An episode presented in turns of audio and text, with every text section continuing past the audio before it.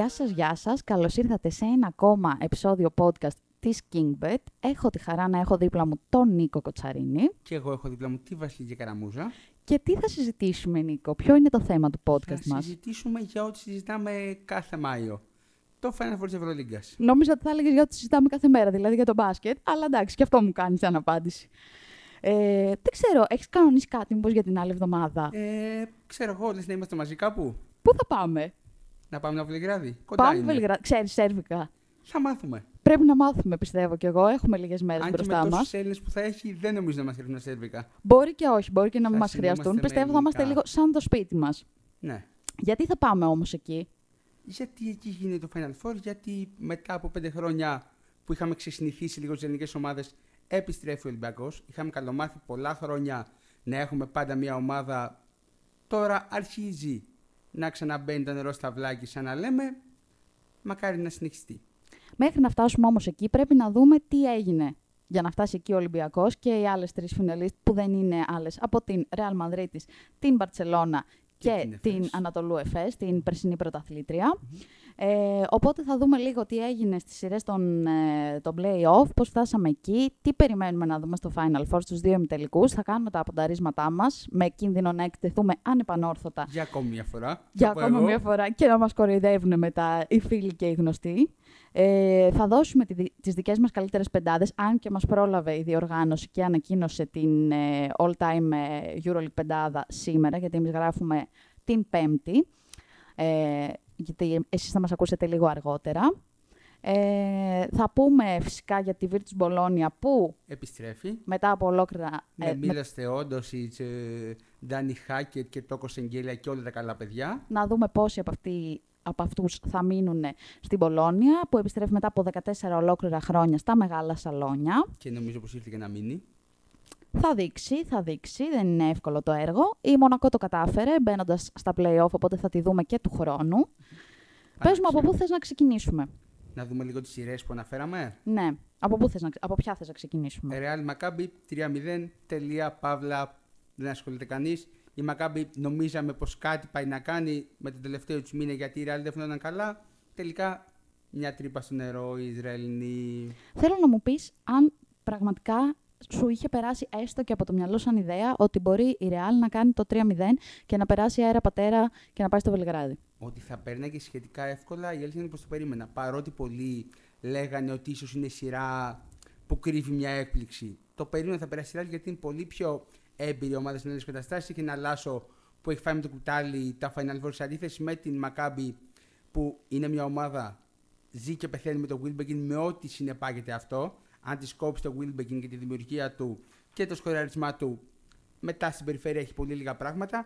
Είχε έναν προπονητή την Αβί Εβέν, ο οποίος από το πουθενά, ελέω Φυγή Φερόπουλου, εμφανίστηκε σε πρώτο πλάνο, έκανε μια πολύ καλό κλείσιμο στη regular season, αλλά εκμεταλλεύτηκε την απουσία των ρωσικών ομάδων και διάφορες άλλες καταστάσεις για να βρεθεί στην οχτάδα μαγιά της, αλλά μέχρι εκεί. Παραπάνω δεν μπορούσε, όπως φάνηκε.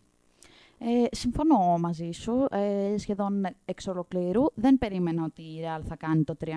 Περίμενα φυσικά ότι έχει προβάδισμα, παρότι τον τελευταίο καιρό πριν τα play-off δεν ήταν σε πολύ καλή κατάσταση. Αλλά λόγω της εμπειρίας ε, και του ρόστερ που εγώ θεωρώ ότι η Real έχει καλύτερο ρόστερ συνολικά από τη Maccabi, είχε το, το πλεονέκτημα και το απέδειξε. Νομίζω πως έκανε μεγάλη μαγιά ο Λάσο με ό,τι πήγε να κάνει να τεράξει λίγο τα νερά, με όσα έγιναν με Ερτέλ, Τόπκινς, ναι, είναι εκτός ομάδας, όχι υπολογίζονται κανονικά. Ήθελε λίγο να κρούσει το καμπανάκι στους υπόλοιπους, το κατάφερε σε ένα βαθμό. Πρέπει να δούμε τι θα γίνει και στον ε, ημιτελικό που ακολουθεί με την Παρσελώνα. Αφού είπες λοιπόν για την Παρσελόνα, πάμε να δούμε πώς βρέθηκε εκεί πέρα η ομάδα του Σαρούνα Γιασκεβίτσιου και θα πάει και αυτή στη Σερβία. Αγκομαχώντας. Βρέθηκε εκεί πέρα. το Να ακούω πούμε, σαν τίτλο, όσο το πιο απλά ακούω. γινόταν. Κανείς δεν περίμενε το 3-2 της Μπαρσελόνα. Εδώ είναι που λέμε ότι κανείς δεν περίμενε. Λες, όλες τι άλλες σειρές όπως λήξανε πάνω κάτω, δεν σου κάνει τόσο μεγάλη έκπληξη.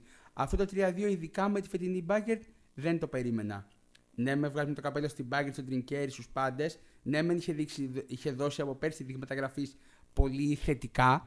Αλλά έχασε πολλούς παίκτες σχέση με πέρσι. Και ο Βίλμπεκιν έλειπε και ο Λούσιτ άργησε να μπει στη σεζόν ε, και ο Ρέινολτς έφυγε. Ήταν μια ομάδα αρκετά αλλαγμένη, αλλά πάλι βρήκε λύσεις ο Ιταλός. Ε, ναι, νομίζω ότι εδώ στην Ελλάδα μπορεί να τον έχουμε βγάλει και αυτόν ε, ταβερνιάρη, ως συνήθως, γιατί έχουμε ένα πρόβλημα με τους προπονητές. Οι τελευταίοι προπονητές εθνικής. Ναι. Όλοι φταίνουν και ποτέ η εθνική. Όχι, να σου πω κάτι όμως. Ο Λάσο για πολλά χρόνια τον λέγαμε ταβερνιάρη και δεν έχει περάσει από την εθνική μας. Αυτό δεν ξέρω Ναι, πώς ναι. εξηγείται. Είναι μια κατηγορία μόνος του. Ναι, ε, η αλήθεια είναι ότι φάνηκε ότι έχει μεγαλύτερη εμπειρία από το Γιασκεβίτσιου, όσο και να λέμε ότι είναι πάρα πολύ καλός προπονητής και είναι εννοείται και ήταν και πάρα πολύ καλός παίκτης. Ε, δεν έχει πολύ μεγάλη εμπειρία στο υψηλότερο επίπεδο και πιστεύω ότι και αυτό παίζει ρόλο. Όπως παίζει ρόλο ότι ο Νίκολα Μύρωτιτ συνήθως στα playoff δεν είναι όπως Έτσι, είναι στη εγώ μια regular φορά season. ότι είναι Για τα μεγάλα μάτια έτοιμος, τα μάμ. Εντάξει, Ακόμη μια φορά. φέτος δεν ήταν κακός. Δεν μπορείς να πεις Στα ότι ήταν play-off. κακός. Πέρσι ήταν εξαφανισμένος. Δηλαδή, Με- ο ορισμός του Ναι. εξαφανισμένου. Φέτος δεν ήταν κακός. Απλά δεν ήταν αυτό το wow, το περιμένεις κουβάλιμα να σε, βγει, αυτό σε όλα περιμένεις τα να μάτς. βγει, Ναι. Στο τελευταίο πάλι ζορίστηκε. Δηλαδή στο ημίχρονο ήταν πίσω ο Μπαρσελόνα στο πέμπτο μάτς και πολλοί πίστεψαν ότι μπορεί και να γίνει η μαγιά από τους ε, Βαβαρούς. Εντάξει, Αλλά- όχι, δεν νομίζω ότι έφτασε κάποιος σε σημείο να πιστεύει ότι η Bayern μπορεί να καπαρώσει μια θέση στο Final Four. Η αλήθεια είναι.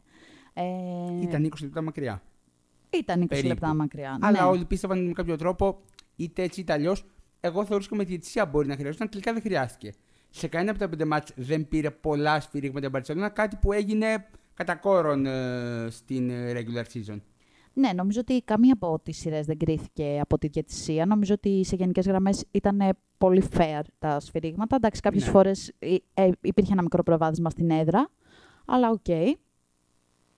Αυτό, ναι. Κυρίως στο Ολυμπιακός Μονακό είχε πολλά, πολλές διαμαρτυρίες και από τις δύο πλευρές, γιατί ήταν και η σειρά που ήταν πολύ πιο κλειστή από όλες, κρίθηκε στις λεπτομέρειες, στο όριο και ήταν μακράν η πιο απολαυστική από τις ε, τέσσερις. Πραγματικά, ρε Σινικό, τι σειρά ήταν αυτή. Δηλαδή, δεν χόρτενες στα παιχνίδια. Δε- δεν ήθελες να σταματήσουν. Ναι.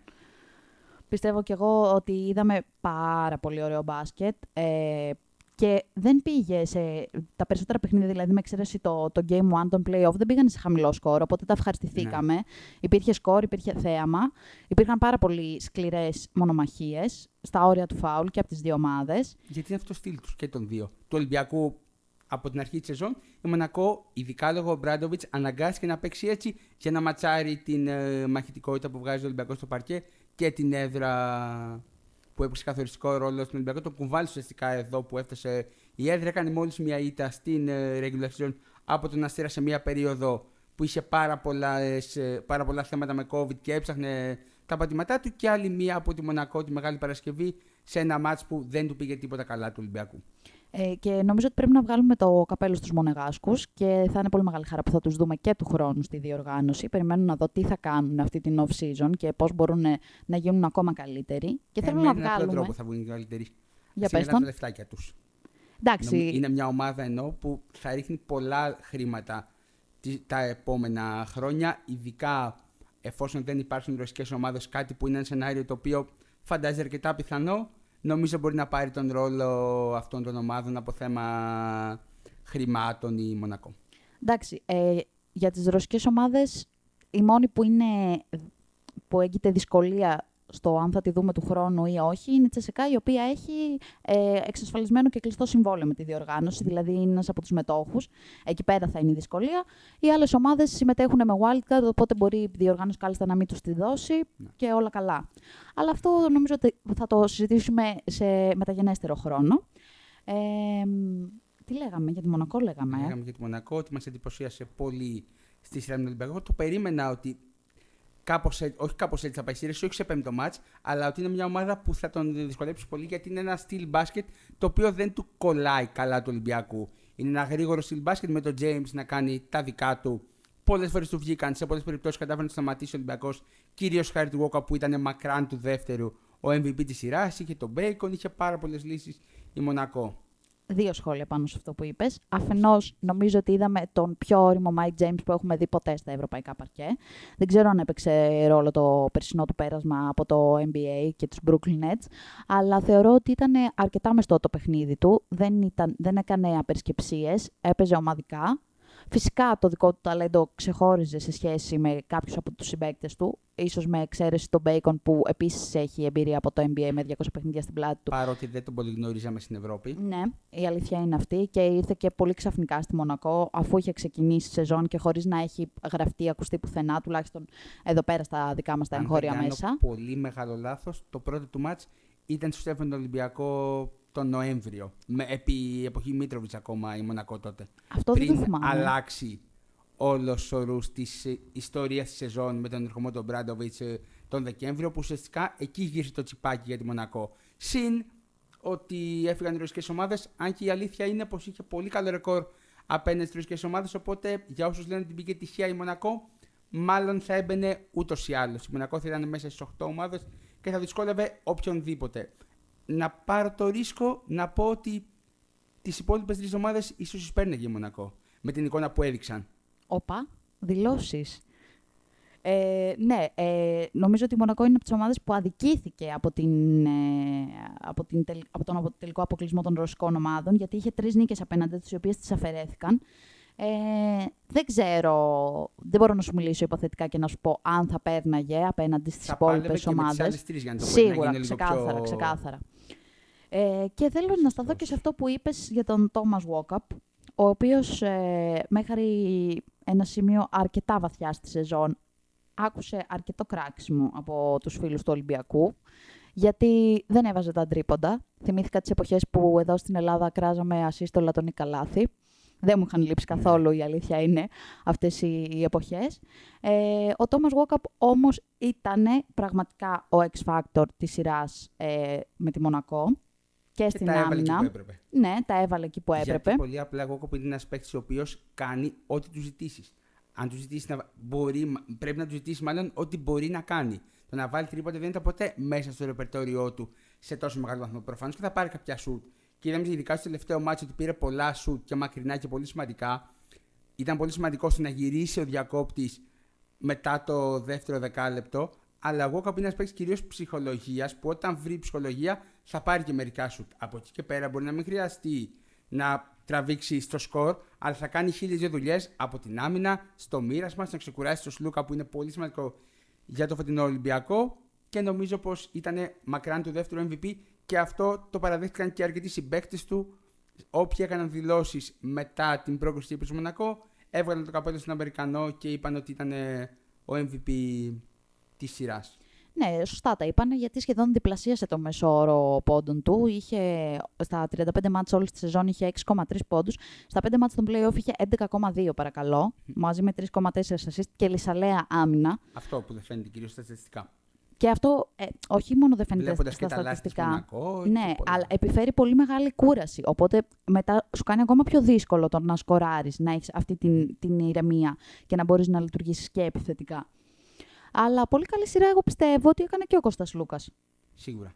Ειδικά στο τελευταίο μάτι ήταν καθοριστικός παράγοντα παρότι δεν άρχισε καλά.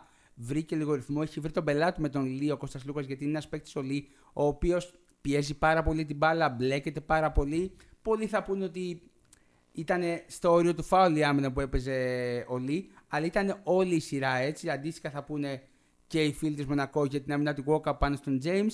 Γενικά ήταν μια σκληρή ήταν πέντε σκληρές μονομαχίες και νομίζω πως δίκαιο ο Ολυμπιακός τελικά προκρίθηκε, αλλά δίκαιο έφτασε τη σειρά σε πέμπτο μάτι Μονακό. Για να κλείσουμε αυτή τη σειρά. Ωραία, ναι, νομίζω ότι είπαμε αρκετά για αυτή τη σειρά. Ε, και μπορούμε να περάσουμε και στην τελευταία αυτή που δεν έχουμε σχολιάσει μέχρι τώρα.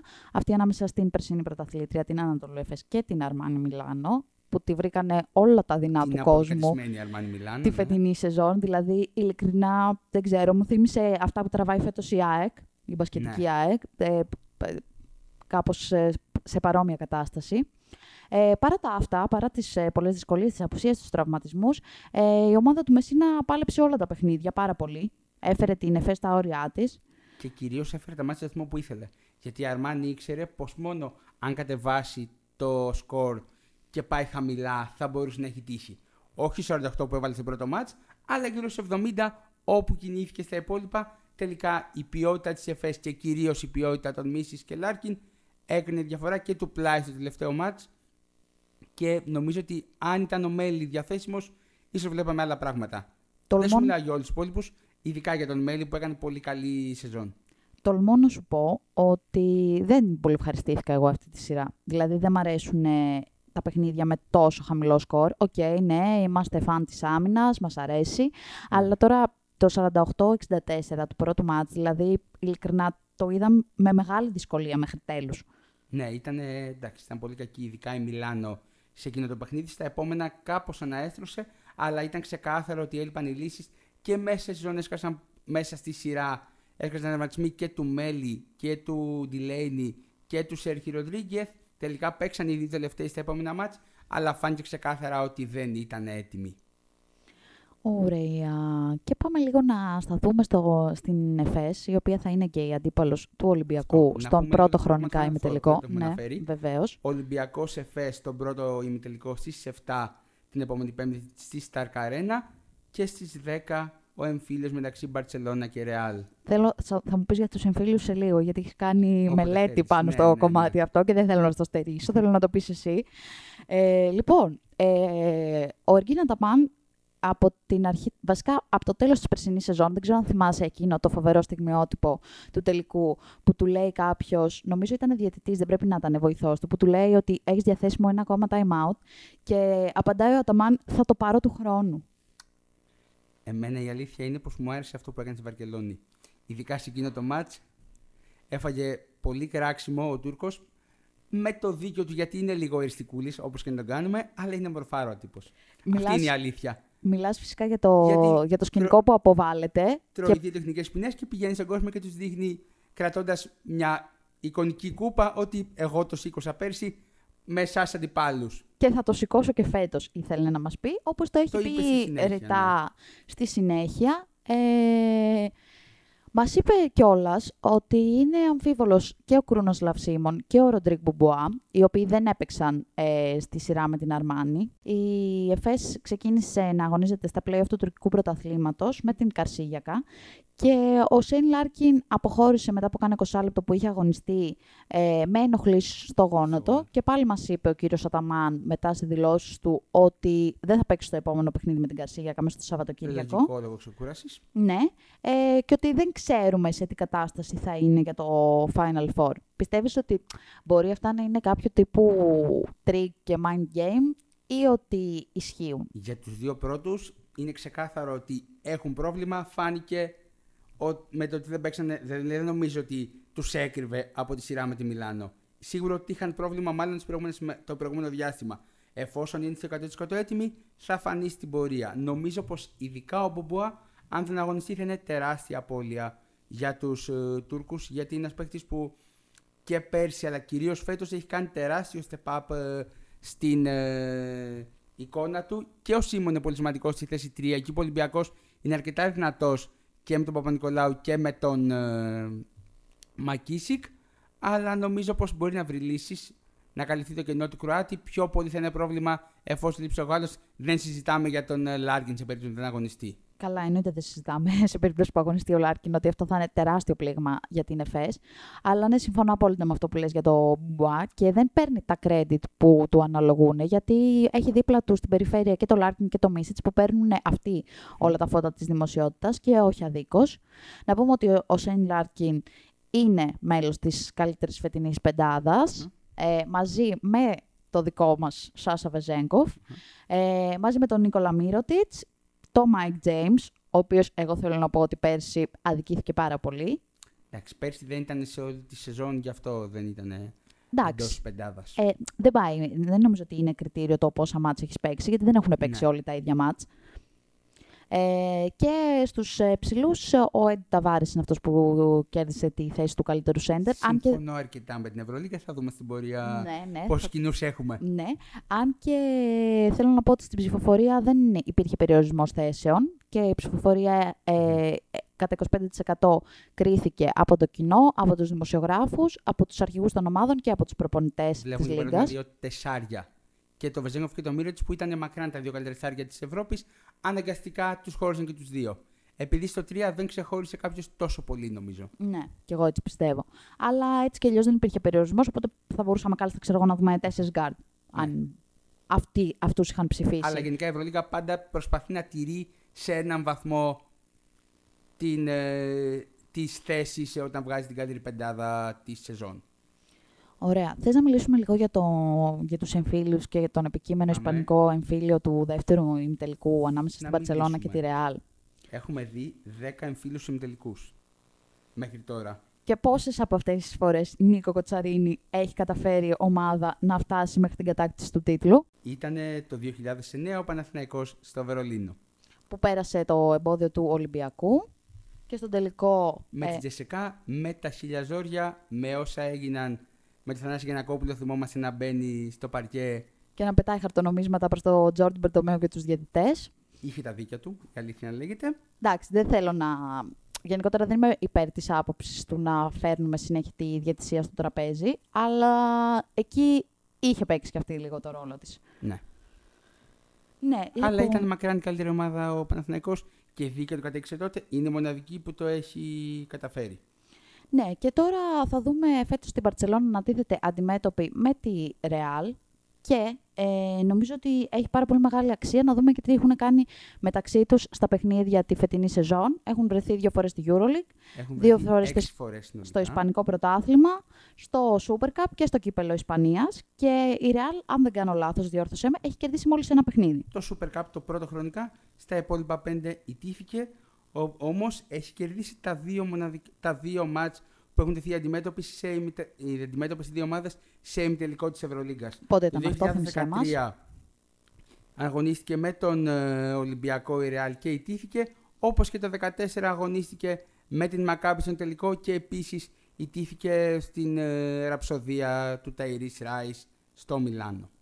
Ε, θα δώσω, θα ξεκινήσω εγώ τις προβλέψεις και θα Μμμ. δώσω ένα μικρό προβάδισμα στην Μπαρτσελώνα, διότι, θα σου πω, θεωρώ ότι η Real έχει καλύτερη γραμμή ψηλών από την Μπάρτσα, αλλά θεωρώ ότι οι Μπλαουγκράνα έχουν καλύτερη περιφέρεια.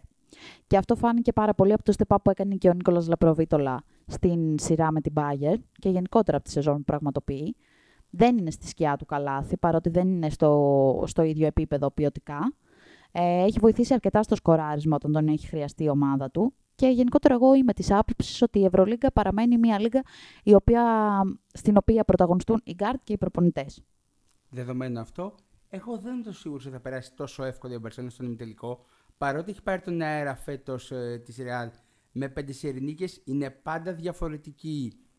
Πάντα διαφορετικά τα μονά μάτς, ειδικά σε Final Four η Real έχει αποδείξει τα τελευταία χρόνια ότι είναι πάρα πολύ έμπειρη με τον Λάσο. Η Μπαρσελόνα κουβαλάει ένα τεράστιο πρέπει γιατί έχει ρίξει πάρα πολλά λεφτά τα τελευταία χρόνια και πέρσι έφτασε στο τελικό πολύ δύσκολα πέρασε από τον ημιτελικό με τη Μιλάνο. Νομίζω πως θα θεωρηστεί πολύ 51-49 στη Real θα πω εγώ, έτσι για να διαφωνήσουμε λίγο στην αρχή. Ναι, και εγώ δεν δίνω μεγάλο προβάδισμα, ρε παιδί μου, στην Παρσελώνα. Θεωρώ ότι θα είναι ντέρμπι το παιχνίδι σίγουρα, απλά έτσι ένα μικρό, μικρό προβάδισμα.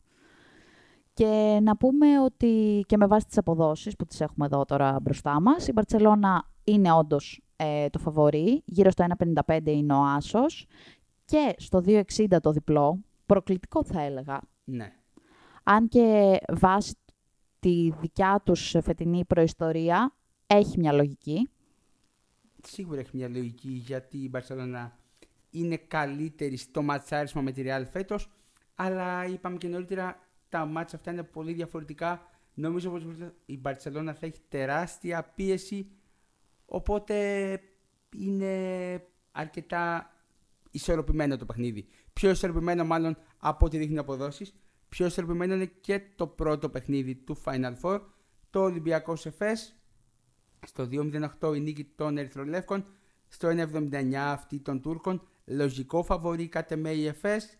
Αν μου έλεγες έχεις ένα χ ποσό για να μην βάλουμε νούμερα, θα το έριχνα στην ΕΦΕΣ για την κατάκτηση της Ευρωλίγα εγώ. Να κάνει Ω, back to back. νάτες, μεγάλες δηλώσεις. Ε, δεν ξέρω να αν είναι... πούμε λίγο και τις αποδόσεις, συγγνώμη. Ναι. Τις αποδόσεις για την κατάκτηση της ε, διοργάνωσης. 2.60 είναι η Μπαρσελόνα, στο 4 η ΕΦΕΣ ως φαβορή του δεύτερου ημιτελικού, 4.80 ο Ολυμπιακός και 5.20 η Ρεάλ. ναι. Ε, λογικά, κατά Ναι, μία έννοια. normal αν είναι. και νομίζω διαφωνώ λίγο στην απόσταση που έχουν οι αποδόσεις του Ολυμπιακού με την ΕΦΕΣ και τον ημιτελικό. Θα έπρεπε να είναι; Θα, είναι, λι- θα ήθελα να είναι λίγο πιο κοντά, δηλαδή τύπου στο 1,90 ας ναι, πούμε. Ναι, είναι πιο ισορροπημένο.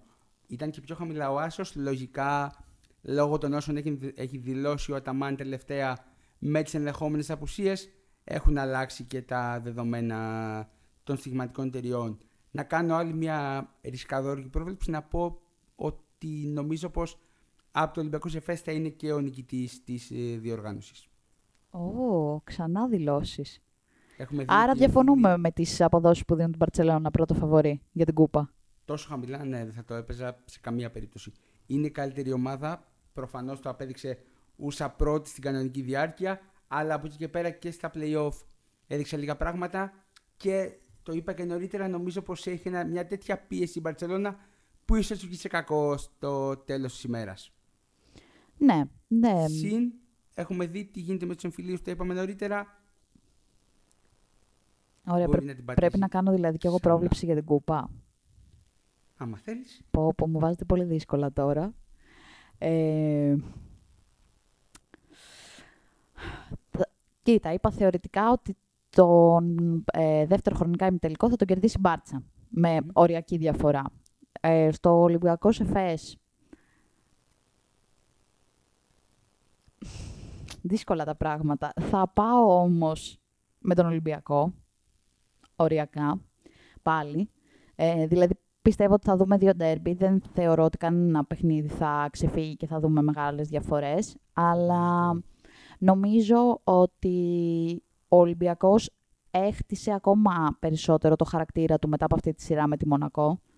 Η ΕΦΕΣ μπορεί ναι, μεν να, να μην πέρασε αέρα απέναντι στην ε, Αρμάνη, να δυσκολεύτηκε κι αυτή, αλλά δεν θεωρώ ότι ένιωσε ποτέ ότι δεν μπορεί να τα καταφέρει ή ότι μπη, της μπήκε η αμφιβολία στο κεφάλι λόγω Σωστό. και των απουσιών της Αρμάνη. εγώ Θεωρώ θεωρώ. ότι αυτό το overconfidence μπορεί να μην βγει σε καλό.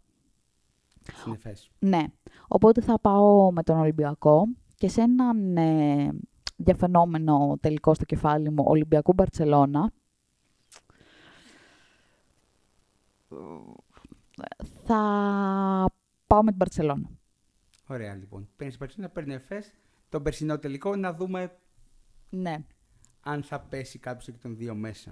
Και Μπλέι το παίρνει η Real και μας αφήνει όλους έτσι εκεί πέρα που την Δεν θα έχουμε μας όλοι οι κάνει εντύπωση, outsider. γιατί η Real Γενικά έχει δείξει ότι στα κρίσιμα πάντα είναι πολύ δυνατή και ξέρει να διαχειρίζεται καταστάσεις αντίστοιχες. Εντάξει, σε αυτό το σημείο που βρισκόμαστε, δεν θα μου έκανε εντύπωση να το πάρει καμία από τις τέσσερι ομάδε. Δηλαδή, όποια και να το πάρει, θα πω: Οκ, λογικό γι' αυτό και γι' αυτό. Ναι. Οπότε, περιμένω ότι θα δούμε πολύ ωραία μάτς ποιοτικά. Θα ήθελα με υψηλό σκορ. Εγώ. Δεν είμαι τόσο σίγουρος τουλάχιστον για το πρώτο. Το δεύτερο μπορεί. Εντάξει. Ο Ολυμπιακός η... θα επιχειρήσει τουλάχιστον να το πάει χαμηλά. Ναι, η ΕΦΕΣ Αν- είναι μια πολύ επιθετική ομάδα. Βασίζεται στην επίθεσή της και πολύ λιγότερο στην άμυνά της. Ο Ολυμπιακός ε, προσαρμόζεται, νομίζω, ανάλογα με τις καταστάσεις. Μμ. Μπορεί να παίξει και σε χαμηλό τέμπο, να, να, να πάρει δηλαδή δύναμη και όθηση από την άμυνα. Μπορεί να ανταπεξέλθει και σε υψηλός σκοράρισμα και το είδαμε και απέναντι στη Μονακό και σε διάφορα άλλα μάτς μέσα στη χρονιά. Οπότε δεν είμαι σίγουρη ότι θα πάει κατά ανάγκη σε χαμηλό σκορ. Δεν θα πάει στο 90 πόντους, μπορεί να πάει 75-75. Κάπου εκεί τα υπολογίζω και τα δύο στο μυαλό μου. Καμιά παράταση θα δούμε. Λες να έχουμε την τύχη; Δεν ξέρω. Τύχη θα είναι, Ας ατυχία είναι, θα δεν είναι. είναι. στην παράταση. δεν είμαστε για πολλά καρδιακά φέτος. Ναι. Όχι, να πάει το Barcelona Real παράταση. Μπας το και βλέπω προλάβω να να είναι. δω κι εγώ λίγο, γιατί θα δουλεύω και θα έχω full τρέξιμο, ε, με δεδομένο ότι και το παιχνίδι του Ολυμπιακού είναι πρώτο χρονικά. Οπότε ας πάει το Barcelona Real παράταση, να προλάβω να δω κι εγώ λίγο. Θα το κάνουμε για σένα λοιπόν. Ναι, να το, να το ζητήσουμε από τη Ωραία, θα διοργάνωση, πούμε στον κύριο παρακαλώ. Μύρωτς και στον κύριο Καλάθη να το πάνε στην παράταση αν χρειαστεί. Ε, θες να κάνουμε και προβλέψεις, τέλος πάντων να δούμε λίγο τις ε, αποδόσεις για τον MVP του Final Four; Μμ. Πρώτο φαβορή αναμενόμενα ο Μίροτιτς μαζί με τον Μίσιτς. Ακολουθεί ο Λάρκιν. Από τη Ρεάλ είναι πρώτος ο Ταβάρες. Και από τον Ολυμπιακό πρώτοι ο Σλούκας και ο Βεζένκοφ. Απολύτως αναμενόμενα τα φαβορή. Επίσης, κοιτάζοντας μια, ρίχνοντας μια ματιά μάλλον στο Final Four από το 2000 και μετά, τις περισσότερες χρονιές η star των ομάδων είναι και αυτοί που γίνονται φαβορή πλην μίας. Ποια είναι αυτή; Το 2015. Ρεάλ Ολυμπιακό το πήρε η Ρεάλ. Ποιος ήταν MVP? Ο Αντρίνο Νοσιόνι. Ο Αντρέας Νοτσιόνι ακριβώς. Και τι έκανε μετά; Ποιος τον περίμενε; Το μετά είναι το ωραίο.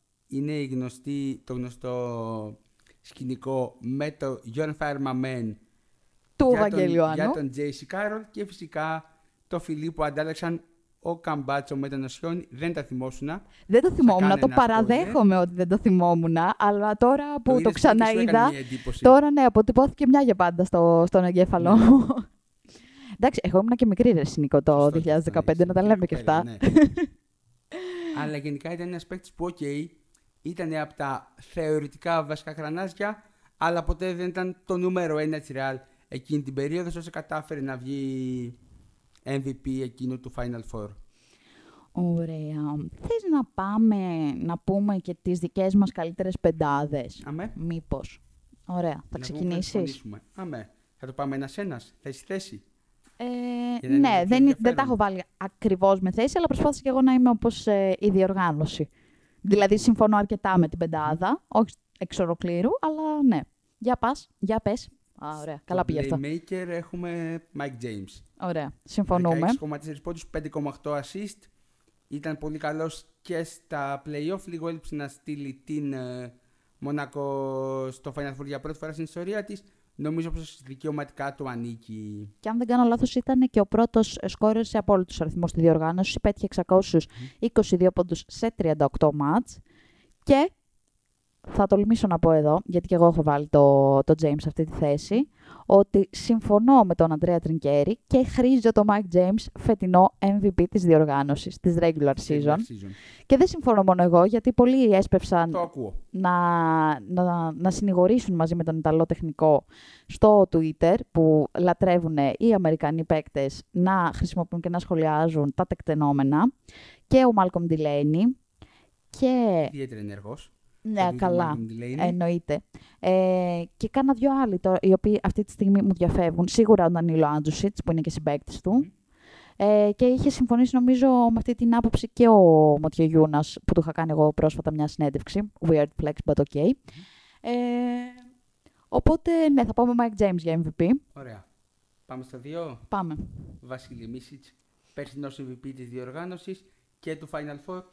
Δεν ήταν όσο εντυπωσιακός ήταν πέρσι, αλλά και πάλι είχε 8,- 18,2 πόντους και 4,6 assist ε, ο Σέρβος Guard. ε. Συμφωνώ και εδώ μαζί σου. Διχάστηκα πάρα πολύ στο αν θα βάλω αυτόν ή τον Λάρκιν στην πρώτη μου πεντάδα.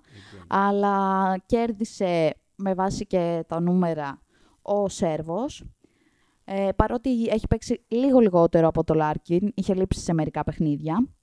Γενικά η ΕΦΕΣ είχε πολλά ζόρια φέτος και με COVID και με τραυματισμούς έχασε αρκετή, αρκετό διάστημα και το Μίτσιτς και το Λάρκιν, γι' αυτό και ήταν τόσο ασταθή στο πιο μεγάλο διάστημα της σεζόν. Δεν είχε και πλεονέκτημα έδρας να πούμε στα play-off ε, αποκλείοντας τη Μιλάν. Και ξεκίνησε πολύ άσχημα τη σεζόν. Οπότε δεν ήταν ε, εύκολο να φτάσει μέχρι εδώ. Θυμάμαι, περιμέναμε με το ζόρι την πρώτη νίκη της ε, ΕΦΕΣ στην ε, Λίγκα. Λέγαμε θα έρθει, δεν θα έρθει, σήμερα θα έρθει, ε, δεν μπορεί κάποια στιγμή θα ξεσπάσει, κάποια στιγμή. Άργησε λίγο, αλλά αυτό που ήθελε αρχικά το πέτυχε, βρέθηκε ξανά στο Final Four. Νομίζω είναι η τρίτη διαδοχική χρονιά. Διαδοχική ακριβώς, 2019 Διαδοχική. στη Βιτόρια, το 20 δεν έγινε Final Four και πέρσι πήγε και το κατέκτησε. Ωραία, πάμε επόμενη θεσούλα παρακαλώ. Επόμενη θεσούλα, θέση 3, Μμμ. Ζέρσον και Αμπουσέλε. Το Λίγο ακούω. Αντιπιστικός. Όχι, δεν είναι, το ακούω. Εγώ, τον έχω βάλει εγώ στη δεύτερη μου πεντάδα, Ναι. οπότε το δέχομαι. Δεν είναι ακριβώς τριάρι. Πιο πολύ τέσσερα παίζει φέτος στη Real, αλλά μπορεί να παίξει σε αυτή τη θέση. Προτίμησα να βάλω εκείνον ε, στη θέση του small forward. Έχει κάνει super σεζόν στη Real φέτος. Ήταν στο μεγαλύτερο διάστημα πολύ σταθερός. Έκανε μια κοιλιά σε ένα διάστημα προς το τέλος, αλλά ήταν πάρα πολύ καλός στην πρώτη πολύ μεγάλη σεζόν του στην Ευρωλίγκα. Μέχρι πέρσι αγωνιζόταν στην ε, Villeurbanne και πέρασμα από NBA δεν ήταν τυχαίος ο Γιαβουσέλε, αλλά όσοι ασχολούνται πολύ με το NBA τον γνώρισαν ε, για τα καλά πέρσι στην ε, γαλλική ομάδα τη Villeurbanne. Και εγώ θεωρώ ότι ήταν και από τους πιο σταθερούς παίκτες της Real στα play-off. Είχε 15,6 πόντους και ή 3-5 rebound. Τώρα έχω γράψει κάτι εδώ που δεν το καταλαβαίνω, μάλλον 5. Οπότε, Μας συγχωρείς, κύριε Ζαμπουσέλε. ναι, να μας συγχωρέσει αν μας ακούει δηλαδή. Αν, αν θέλει να το στείλουμε εμείς αυτό το podcast που τον αποθεώνουμε. Ε, πάμε. Ε, α, όχι, δεν πάμε. Να πω εγώ. Ε, εγώ... Ξεφύγεις, ε. Τι; Πεις να ξεφύγεις. Όχι, όχι. Ε, εγώ έχω βάλει το Σάσα Βεζέγκοφ, όπως και η διοργανώτρια αρχή. Αναγκαστικά τον χώρισα, θα κάνω λίγο spoiler. Τώρα έχω βάλει και το Μύρωτιτς, οπότε ο ένας τρία, ο άλλος τέσσερα, όπως θέλετε βάλτε τα. Δεν μας απασχολεί.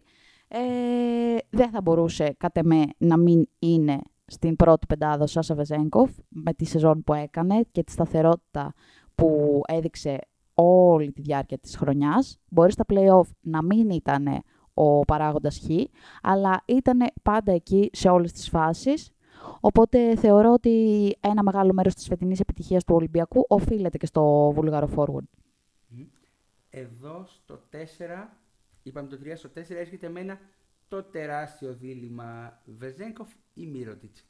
Πού λες να κατέληξα; Ε, πιστεύω ότι, επειδή βασικά ξέρω ότι δεν είσαι πολύ μεγάλος φαν του Νίκολα Μύρωτιτς, Πες. προτίμησες εδώ τα δικά μας τα εγχώρια και πήγες σε- στην επιλογή του Σάσα Βεζέγκοφ κι εσύ. Δέχτηκα πολύ κριτική από το γραφείο για την επιλογή μου αυτή, αλλά την υπερασπίζομαι μέχρι τέλους. Νομίζω πως ε, ο φόρβορ του Ολυμπιακού έκανε σούπερ σεζόν, όπως και πέρσι ήταν σούπερ, αλλά φέτος συνδυάστηκε και με μια πολύ καλή παρουσία ολόκληρης ομάδας. Δεν μπορούσα να τον αφήσω εκτός πεντάδας. Θα μου πεις, άφησα εκτός το μύρο της και δεν έβαλα κανέναν παίχτη της ε, Μπαρσελόνα να κάνω ένα spoiler για την επόμενη θέση. Αλλά, συγγνώμη κιόλας κυρία Μπαρσελόνα μου, δεν είναι μπάσκετ αυτό. Ω! πω εγώ. Εντάξει, Βάρη. τώρα να σου πω κάτι. Ωραία, αν μας ακούει ο Γκέρσον Γιαμπουσέλε, θα σου πει ευχαριστώ. Αν μας ακούνε τώρα στη Βαρκελόνη, τι θα σου πούνε, Ρε Σινίκο; Είναι πράγματα, αυτά είναι κουβέντες αυτές. Ας πάει στο Final Four, να παίξει ρεαλιστικό μπάσκετ, να το πάρει, να βγάλει το καπέλο στον κύριο Γιασκεβίτσιους. Εντάξει, δεν κερδίζει πάντα το θελκτικό μπάσκετ. Το θέμα είναι, καμιά φορά λένε, ο σκοπός αγιάζει τα μέσα. Αν μπορεί και με αυτό το μπάσκετ που μπορεί εμάς προσωπικά να μην μας ικανοποιεί στο 100%, Νομίζω να το πάρει την 95% κούπα, δεν μπορούμε να τη πούμε στην τίποτα. Ευρώπη θα πει ότι δεν του αρέσει το μπάσκετ στην Μπαρσελόνα, Εντάξει, αλλά θα το δούμε αυτό. δεν, είναι, δεν λες ότι είναι και αποκρουστικό, ρε παιδί μου, δεν είναι το πιο θελκτικό μπάσκετ, αλλά οκ. Ε, ε, έφερε αποτελέσματα. Τουλάχιστον στη regular season ήταν πρώτη με διαφορά και δίκαια η Μπαρτσελώνα. Μπορεί να δυσκολεύτηκε από την Bayern και πέρσι να έχει δυσκολευτεί από τη Zenit, αλλά εν τέλει αυτό που ήθελε ως πρώτο στόχο το πέτυχε. Σωστά. Και πάμε και στη θέση του center, παρακαλώ. Παρακαλώ, Ταβάρες. Ναι, Άλλη μια διαφωνία μας. Ναι, δεν είμαι πολύ μεγάλη φαν του, του ψηλού από το πράσινο ακροτήρι, η αλήθεια είναι. Όχι, δεν είμαι πολύ μεγάλη φαν βασικά. Θεωρώ ότι έκανε το, έχει πιάσει το peak του εδώ και δύο-τρία χρόνια και δεν βλέπουμε κάτι διαφορετικό. Πόσο πιο πάνω να πάει, θα πω εγώ. Θα μου πεις εσύ αυτό, αλλά θα σου πω ότι εγώ θα ήθελα πάντα να βλέπω κάτι έτσι διαφορετικό, να βάλει κάτι καινούργιο στο παιχνίδι του ή οτιδήποτε. Θεωρώ ότι είναι πάρα πολύ καλός εννοείται, αλλά δεν μπαίνει στην πρώτη μου πεντάδα, μπαίνει στη δεύτερη. Ναι, ωραία, σύμφωνοι. Ωραία. Εσύ στο 5 κρατάς; Εγώ στο 5 πάλι προτίμησα τα εγχώρια προϊόντα και έβαλα το Γιώργο Παπαγιάννη, ο οποίος είχε μέσο όρο 10,3 πόντους, 8,2 rebound, τα περισσότερα από κάθε άλλον ε, στη διοργάνωση. Σε λιγότερα παιχνίδια, βέβαια, για να είμαστε δίκαιοι. Ο, ο διεθνής center του Παναθηναϊκού έπαιξε σε 29 μάτς, ενώ ο Ταβάρες είχε 36. Υπήρξαν και τα playoffs στη μέση, οπότε μ, ήταν και άλλα τρία έξτρα από εκεί. Ε, μ, ήταν πάρα πολύ κομβικός, θεωρώ, και με δεδομένο ότι δεν είχε το κατάλληλο supporting cast για να μπορέσει να αποδώσει τα μέγιστα. Δηλαδή, αν ο Παπαγιάννης είχε ένα κανονικό playmaker να τον ταΐζει συνέχεια, θα είχε ακόμα πιο ψηλά νούμερα. Και έπαιρνε και πάρα πολύ μεγάλο χρόνο συμμετοχής. Οπότε είχε πολύ μεγάλη κούραση γιατί έτρεχε πάνω κάτω όλο το γήπεδο σαν τρέιλερ, που λέει και ο, ο, ο φίλος μας ο Γιώργος Συρίγος. Πάνω κάτω, πάνω κάτω, πάνω κάτω σαν το τρέιλερ. Οπότε θεωρώ ότι με αυτά που έκανε φέτος, παρόλο που ο Παναθηναϊκός μπορεί να μην προχώρησε στη διοργάνωση, του αξίζει μια θέση στην καλύτερη πεντάδα. Σωστά. Εγώ δεν τον έβαλα κυρίως γιατί δεν είχε το κατάλληλο casting όπως λες και εσύ το supporting cast για να φανεί όλη η ομάδα. Ναι, εντάξει, το ακούω. Αν και επειδή είναι ατομικά τα, τα κριτήρια Ε. εδώ, δεν ήθελα να τα αφήσω, ρε παιδί μου, να με επηρεάσει και να βάλω μόνο από τις ομάδες που ήταν στα playoff. Και εγώ αμφιλαντεύτηκα ανάμεσα στους δύο, να σου πω την αλήθεια, στη θέση του 5. Ε, Θέλεις να πούμε και μια δεύτερη πεντάδα έτσι στα γρήγορα; Ναι, εγώ την έχω λίγο πιο εναλλακτική. Ωραία, πες τη Πιο μαζεμένα, μην το πάμε παρακολουθητικά. θέση-θέση. Λοιπόν, στον έχω το Μάντολο, ο οποίος είναι μεγάλη μου αγάπη. πολλά Φέτος χρόνια έκανε τώρα. εξαιρετική Φέτος έκανε σεζόν. Πάρα πολύ, και πέρσι πολύ καλός ήταν με την Άλμπα και με την Bayern έχει κάνει πολύ καλή σεζόν. Είναι ένας παίχτη για τις ομάδες από 6-7 και κάτω, τα μάμ. Εντάξει, Όχι και παραπάνω. πρωταγωνιστής απαραίτητα και σε μια ομάδα του 4-5 μπορεί να μπει και να παίξει 10 λεπτά να κάνει τη διαφορά, να μοιράσει, να παίξει άμυνες, κάνει πάρα πολλές δουλειές. Είναι πάρα πολύ σταθερός, είναι όριμος. Στο 2 χρόνο κόμπο και εδώ άκουσα αρκετή γιούχα από τους... ε, Θέλω να πω αυτή τη στιγμή του ότι, γραφείου. να ξέρετε, δεν του κάνουμε εργασιακό bullying. Εγώ βασικά δεν το έκανα σίγουρα γιατί δεν ήξερα τις επιλογές του. Είπαμε να τις κρατήσουμε κρυφές, να τις αποκαλύψουμε εδώ on κυρία. air. Να τα λέμε και αυτά. Αλλά δεν κάνουμε εργασιακό bullying στον Νίκο Κοτσαρίνη. Θέλω να μην περάσουν κάποια λάθος μηνύματα από αυτό το Δεν podcast. είπα αυτό προς Θεού. Ήταν γενικά πολύ καλός, αλλά όχι τόσο σταθερός ο κόμπο. Ακούω όσους λένε ότι μετά το Γενάρη-Φλεβάρι έπεσε πάρα πολύ, έλειψε για μεγάλο διάστημα, αλλά νομίζω πως αυτό που μας έδειξε στο ξεκίνημα της σεζόν μπορεί να κατατάξει στην πεντάδα την εναλλακτική, τη λέω εγώ, δικιά μου, όχι απαραίτητα τη δεύτερη καλύτερη. Και θα σου πω εδώ ότι ναι, ισχύει, μπορούμε κάλλιστα να τον βάλουμε μέσα στο κόλπο για τη δεύτερη καλύτερη πεντάδα. Και όπως έγραψε και πριν από λίγο στο Twitter ο Mike James, ότι το να καταλήξεις στη δεύτερη καλύτερη πεντάδα είναι πιο δύσκολο. Γιατί για την πρώτη πεντάδα θα υπάρχουν 7-8 βαριά παίκτες για να διαλέξεις. Για τη δεύτερη καλύτερη πεντάδα υπάρχουν τουλάχιστον 15 παίκτες που θα μπορούσαν να μπουν. Φιλόσοφος ο Mike James. Φιλόσοφος, Θα καλά, πω έχει εγώ. πάρει φωτιά στο Twitter τις τελευταίες Ε, ναι, μέρες. τώρα που είναι άνετος και δεν έχει τα μέσα της Ευρωλίγκας, Μια χαρά, και μια το φίλο χαρά. του Μας Ντουράν, διασκεδάζει οπότε και εμάς. Στο 3 έχω τον Bacon.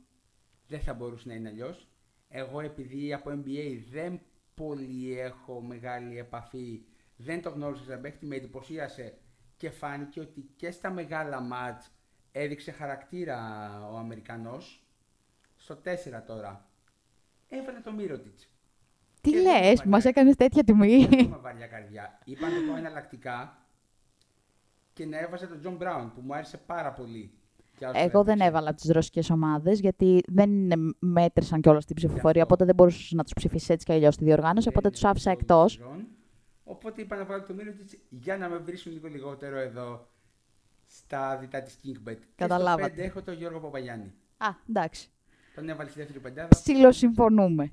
Ωραία. Ψιλοσυμφωνούμε. Λοιπόν, εμένα, η δικιά μου ε, δεύτερη πεντάδα, πάλι χωρίς να τηρούνται στο 100% οι θέσεις, αφού έτσι ήθελε η διοργανώτρια αρχή, έτσι έκανα, μου έλυσε και εμένα τα χέρια. Λοιπόν, Σέιν Λάρκιν, που ήμουνα στον τεμή ποιον από τους δύο αυτόν το Μίτσιτς θα βάλω στην πρώτη πεντάδα, οπότε ο ένας μπήκε στην μία και ο άλλος στην άλλη. Τίμια. Κώστας Λούκας, Ναι. γιατί είχε και το βάρος ε, του έφυγε ο Σπανούλης. Ε, όλοι λένε ότι είμαι ο ηγέτης της ομάδας. Έχει πέσει στις πλάτες μου. Είμαι από τους πιο έμπειρους, από αυτούς που έχουν τα περισσότερα Final Four, τις περισσότερες κούπες, γιατί έχει πανηγυρίσει και με την ΕΦΕΣ. Οπότε θεωρώ ότι τηρουμένων των αναλογιών και των ε, συνθήκων απέδωσε εξαιρετικά ο Έλληνας Γκάρτ. Να πούμε έτσι λίγο γρήγορα ότι είχε 11,9 πόντους, 2,6 rebound, 4,9 assist σε 35 παιχνίδια. Και αυτός παίζοντας αρκετά. Ε, ακολούθησε ο Βλάντιμιρ Λούτσιτς. Εντάξει, θεωρώ... Το σκέφτηκα αντί του Bacon, αλλά προτιμούσα τον Αμερικανό. Ναι, εντάξει, το, το καταλαβαίνω. Είναι και το recency bias, ρε παιδί μου, ότι επειδή τον είδαμε τώρα πολύ έντονα τον Bacon στη σειρά με τον Ολυμπιακό και έκανε πραγματικά το step up στα playoff, μας έχει αποτυπωθεί ότι, oh, wow, Πιο πολύ τον έκανε γιατί ο Bacon ήταν κάτι που δεν είχα ξαναδεί. ναι. Το Λούσιτ ξέραμε ότι κα- τι θα κάνει. Τον είδαμε και πέρσι. Σίγουρα φέτος ήταν διαφορετική η Bayern, πιο δύσκολο να τραβήξει γιατί δεν είχε το supporting cast το περσινό. Οπότε σίγουρα έκανε πολύ καλή σεζόν και ο Σέρβος στα σημεία κέρδισε ο Bacon. Ακολουθώ με τον ε, Σαββόνι Σέιβον, δεν ξέρω πώς θέλετε να τον προφέρετε, Shields. Ε, και αυτό στηρωμένο των αναλογιών έκανε αρκετά καλή σεζόν με την Αρμάνη. Αν Ε, και έχασε πολλά μάτς αρκετά στο μάτς λιγότερα, αλλά θεωρώ ότι αν τα είχε παίξει όλα θα ήταν ακόμα καλύτερα τα νούμερά του.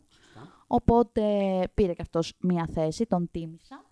Και δεύτερο center, spoiler alert, δεν έβαλα τον ε, Ταβάρες, ούτε εδώ. Έβαλα τον Γιάν Βέσελη, λόγω της, ε, της πληθώρας των πραγμάτων που κάνει πάνω στο παρκέ. Είχε κατά μέσο όρο 13,6 πόντους, 6,1 rebound, 2,5 assist και 1,1 κλέψιμο, που για ψηλό θεωρώ ότι δεν το βρίσκεις εύκολα. Αλλά έμπλεξε στο φίλο μας ο Σάθελο Τζόρτζεβιτς. Ναι. Τι να κάνουμε; ελπίζουμε, πιστεύουμε, λέγεται, γράφεται, τέλος πάντων, ότι δεν θα μείνει ο Σέρβος τεχνικός στη Φενέρ την επόμενη σεζόν, παρόλο που πέρσι υπέγραψε τριετές συμβόλαιο. Επίσης γράφεται ότι δεν θα μείνει ούτε ο Βέσελη. Οπα, αυτό δεν το έχω δει. Καλή ακούγεται. Οπα, μη μου λες τέτοια. Δηλαδή τώρα που θα πάει ο coach Τούδης, θα φύγει ο Γιάννο Βέσελη; Ακούγεται. Ότι η κυρία Μποδόνια μπαίνει δυνατά.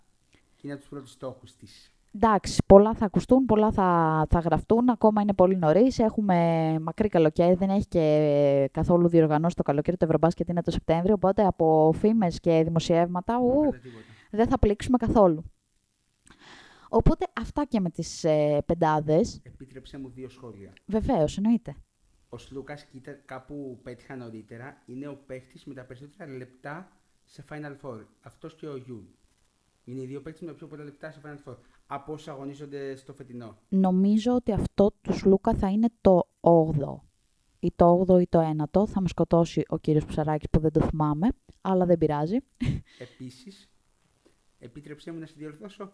Ο Σλούκα έπαιζες στη Φενέρ και όχι στην Εφές. Λεπτομέρειες. Είπα στην ΕΦΕΣ. Λεπτομέρειες. Ω, συγγνώμη, με συγχωρείτε. Εκ παραδρομής. Αφού το άκουσα, είπα να το διορθώσω. Ναι, εννοείται, καλά έκανες. Ε, τι άλλο έχουμε, πιστεύεις, έχουμε κάτι άλλο που δεν έχουμε θίξει. Να δούμε λίγο τα στατιστικά. Γιατί εγώ βλέπω ότι με διαψεύδει εδώ η κυρία Μπαρσελόνα. Κράζω το σύνορο ότι δεν είναι καλή, αλλά έχει τη δεύτερη καλύτερη επίθεση του Final Four με 81,4 πόντους. Ναι, πρώτη είναι η ΕΦΕΣ με 81,7. Άρα να κρυφτώ. Εντάξει, μην κρυφτείς ρε παιδί μου. Κάτσε να γυρίσουμε από τη Σερβία και θα σε Κρίνουμε κράξουμε μετά. τότε άμα το έχει πάρει. Γιατί εγώ τη στήριξα κιόλας, όχι τίποτα άλλο. Σωστά. Κατάλαβες. Οπότε δεν θα έχω μετά το πάτημα να, Σωστά. να σε κράξω. Ελεύθερα. Ε, ναι, τη χειρότερη επίθεση έχει η Real με 78,5 πόντους κατά μέσο όρο. Αλλά έχει αυτή τη στιγμή την καλύτερη άμυνα. Με 73,6 να δέχεται. Ναι, ξεπέρασε τον Ολυμπιακό γιατί τα τελευταία του μάτς με την Μονακό ανέβηκαν αρκετά στο Σωστά. σκοράρισμα. Οπότε επηρέασε το μέσο όρο της σεζόν. Είναι πολύ κοντά αυτές οι δύο ομάδες. Αρκετά πιο χαμηλά η ΕΦΕΣ.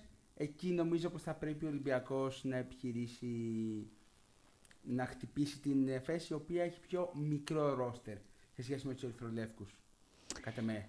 Έχει και, ρε παιδί μου, αυτό που θεωρώ ότι έγινε λάθος στην ΕΦΕΣ είναι ότι τα τελευταία τρία χρόνια έχει αλλάξει σχεδόν καθόλου. τον ίδιο και απαράλλακτο κορμό. Δηλαδή έφυγε το, το καλοκαίρι ο Σανλή, πήγε στην Μπαρτσελώνα. Πήρανε τον ε, Πιτσιρικά από τη Σερβία, που- Πετρούσεφ, τον ο Πετρούσεφ, οποίος που με Άγνωστο. διέψευσε γιατί πίστευα ότι θα είναι μέσα στους υποψήφιους για Rising Star, αλλά δεν το πήρε. θυμάμαι μαζί τα λέγαμε, Ναι, να πούμε δε- το πήρε ο Γιωκουμπάιτης. Ναι, δεν πήρε το χρόνο συμμετοχής που θα περίμενα τέλος πάντων με αυτά που είχε δείξει στη Μέγκα ότι θα πάρει στην ΕΦΕΣ. Ε, και πήρε κάποια στιγμή αφού είχε ξεκινήσει η σεζόν και τον Eliza Bryant. ο οποίος δεν έχει βοηθήσει όσο θα περίμεναν πολλοί. Δεν είναι κακός, αλλά δεν κάνει τη διαφορά. κάνει τη Δεν κάνει, διαφορά από αυτό δεν, που περίμενα ναι, πολύ. είναι αυτό το που λέγαμε και πριν ότι είναι δύσκολο να πάρεις πάνω σου το spotlight στην ΕΦΕΣ όταν υπάρχουν μέσα ο Λάρκιν και ο Μίτσιτς. Όπως έχει πει και ένας κοινός μας φίλος στο ξεκίνημα της σεζόν, μοιάζει σαν το last dance της ΕΦΕΣ, το οποίο πηγαίνει προς τα εκεί. Έφτασε στο Final Four, να δούμε αν θα τα καταφέρει. Δεν νομίζω πως και του χρόνου θα είναι αντίστοιχη η ΕΦΕΣ. Και Ο έχει πολύ Αταμάν μεγάλο... θα είναι εκεί, αλλά ο Μίσιτς είναι δύσκολο και αυτό το καλοκαίρι να Τι συμβόλαιο υπέγραψε λύσει τα πέρσι; αυτιά του στις ειρήνες του NBA. Ναι, λέω αλλά εγώ. τι συμβόλαιο υπέ- υπέγραψε πέρσι; Ο Μίτσιτς, δεν ήταν μόνο ετέ, σίγουρα δεν όχι. θυμάμαι αυτό, αλλά νομίζω πως θα υπάρχει κάποιο buyout για το Ναι. NBA τουλάχιστον, γιατί είναι παίχτης ο οποίος θα μπορούσε να δοκιμάσει το NBA. Έχουν παίξει άλλοι κι άλλοι στο NBA.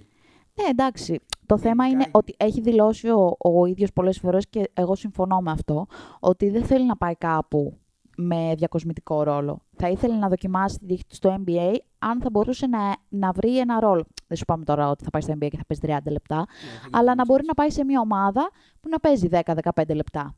Δηλαδή να υπολογίζεται. Δεν θεωρώ πως θα μπορούσε να κάνει διαφορετική πορεία από ό,τι κάνει ο Καμπάτσο. Ενώ ότι κάτι τέτοιο είναι fair στο NBA. Ναι. Γενικά το NBA πλέον βλέπουμε ότι παίρνει πολλούς γκάρτ από την Ευρώπη και αυτό μειώνει και το επίπεδο στην Ευρωλίγκα στο να βρεις ένα καλό γκάρτ. Μεγάλο πρόβλημα του Παναθηναϊκού τα τελευταία χρόνια νομίζω πως εκεί εντοπίζεται. Ναι, και εγώ θα συμφωνήσω σε αυτό. Αλλά εγώ θα σου λέγω ότι πιο επικίνδυνο είναι να φύγει ο Λάρκιν, το οποίο το συμβόλαιο λήγει, αν δεν κάνω λάθος, και έχουν ακουστεί πάρα πολλά. Έχει, αρχικά κάποια στιγμή μέσα στη σεζόν βγήκε ένα δημοσίευμα από την Ισπανία, από τη Μάρκα, αν δεν κάνω λάθος, που έλεγε ότι θα πάει στη Ρεάλ, ότι έχει συμφωνήσει σε όλα. Λίγο καιρό πριν ε, τα play-off ε, βγήκε ένα δημοσίευμα από την Τουρκία. Εντάξει, τα τουρκικά δημοσιεύματα δεν είναι πάντα και τα πιο έγκυρα, αλλά τέλος πάντων, που έλεγε ότι έχει συμφωνήσει με τη Φενέρ. Πολλά ακούγονται ισχύει. Ναι, και αν πάει όντως ο Δημήτρης Ιτούδη στη Φενέρ, που κατά πάσα πιθανότητα αυτό θα συμβεί, ειδικά αν η Τσεσικά δεν καταφέρει να παίξει του χρόνου στην Ευρωλίγκα. Θεωρώ μονόδρομο την αποχώρηση του, του νέου μας ομοσπονδιακού προπονητή. Ε, πιστεύω ότι θα μπορούσε να τον προσεγγίσει. Θα με τέτοιο τύπο ο Ιτούδης. Είχε ένα πέρασμα με James, μια συνεργασία. Τους βάζεις δηλαδή στο ίδιο επίπεδο; Θεωρείς ότι ο Λάρκιν είναι τόσο Τρέλα, ατίθασος, εντός των ατίθασος θα πω εγώ, δεν θα πω τρέλα. Είναι πολύ λιγότερο κατά με. Ναι, Θα πάρει τα τρίποντά του, τα κούλα, θα κάνει πολλά. Ναι, μεν είναι παίκτης ψυχολογίας και αυτός. Έχει άλλο στυλ σε ένα βαθμό. Δεν είναι τόσο καλός αμυντικός όσο είναι ο James. Αλλά δεν ξέρω αν ταιριάζουν τόσο πολύ στον Ιτούδη αυτού του στυλ guard. Όταν έχει μάθει να ζει με ντεκολό που είναι και αυτός στο ενδιάμεσο μεταξύ Ευρώπης και Αμερικής ή με Σέργι Ροντίγκεφ που ξέρει ότι θα του πεις θα κάνεις αυτό, αυτό, αυτό και θα κάνει αυτό, αυτό, αυτό και κάτι παραπάνω αλλά εντός του πλαισίου. ναι, αλλά φέτος πήρε Αλεξέης Σβέντ και τον, Ναι. τον άλλαξε σαν παίκτη. Ναι, και πάλι. Δηλαδή ήταν πολύ πιο συγκρατημένος στον τρόπο παιχνιδιού του. Να το πω κι αλλιώς. Δεν μου βγάλει τα μάτια η Τσεσεκά. Όχι, πριν, όχι, ε, σίγου- αποβληθούν οι Σίγουρα ομάδες. όχι. Αν και επίσης με διέψευσαν νυχτρά, γιατί εγώ πριν το ξεκίνημα της σεζόν είχα πει ότι έβλεπα την ε, Τσεσεκά για φαβορή. Μέχρι εκείνο το σημείο της σεζόν που αγωνίστηκε, δεν μας το είχε αποδείξει. Βέβαια, αποκλείστηκε, οπότε δεν ξέρουμε αν θα το Ναι. έπαιρνε. Άρα δεν έπεσα έξω στην πρόβλεψή μου. Αν μου έδειξες δύο πιο fan to watch ομάδες στη φετινή σεζόν είναι ο Ολυμπιακός κατά με σε μεγάλη διάρκεια, αν εξαιρέσεις τον Γενάρη του, και η Unix η οποία ήταν η απόλυτη έκπληξη. Θυμάσαι στις εκπομπές που κάναμε στην αρχή της σεζόν ότι λέγαμε για μια ομάδα που δεν έχει ρόλους που ψάχνεται ο Περάσοβιτ. Τελικά και ρόλους βρήκε.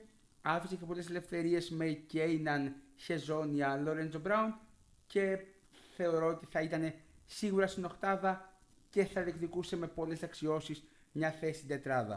Να δούμε και πού θα καταλήξουν ο Μάριο Χεζόνια. Σίγουρα πιστεύω ότι θα, προ- θα Θα προσεγγιστεί για τη από Real, ομάδες της νομίζω. EuroLeague την επόμενη σεζόν, αν όντως οι Ρωσικές δεν συμμετάσχουν στη διοργάνωση, που βγήκε να πούμε και MVP της VTB League, ο, ο Κροάτης, και πού θα καταλήξει και ο Τζον Μπράουν, που επίσης έχει κερ- κεντρήσει το ενδιαφέρον αρκετών ομάδων της διοργάνωσης. Τώρα πήγε στην Μπρέσια.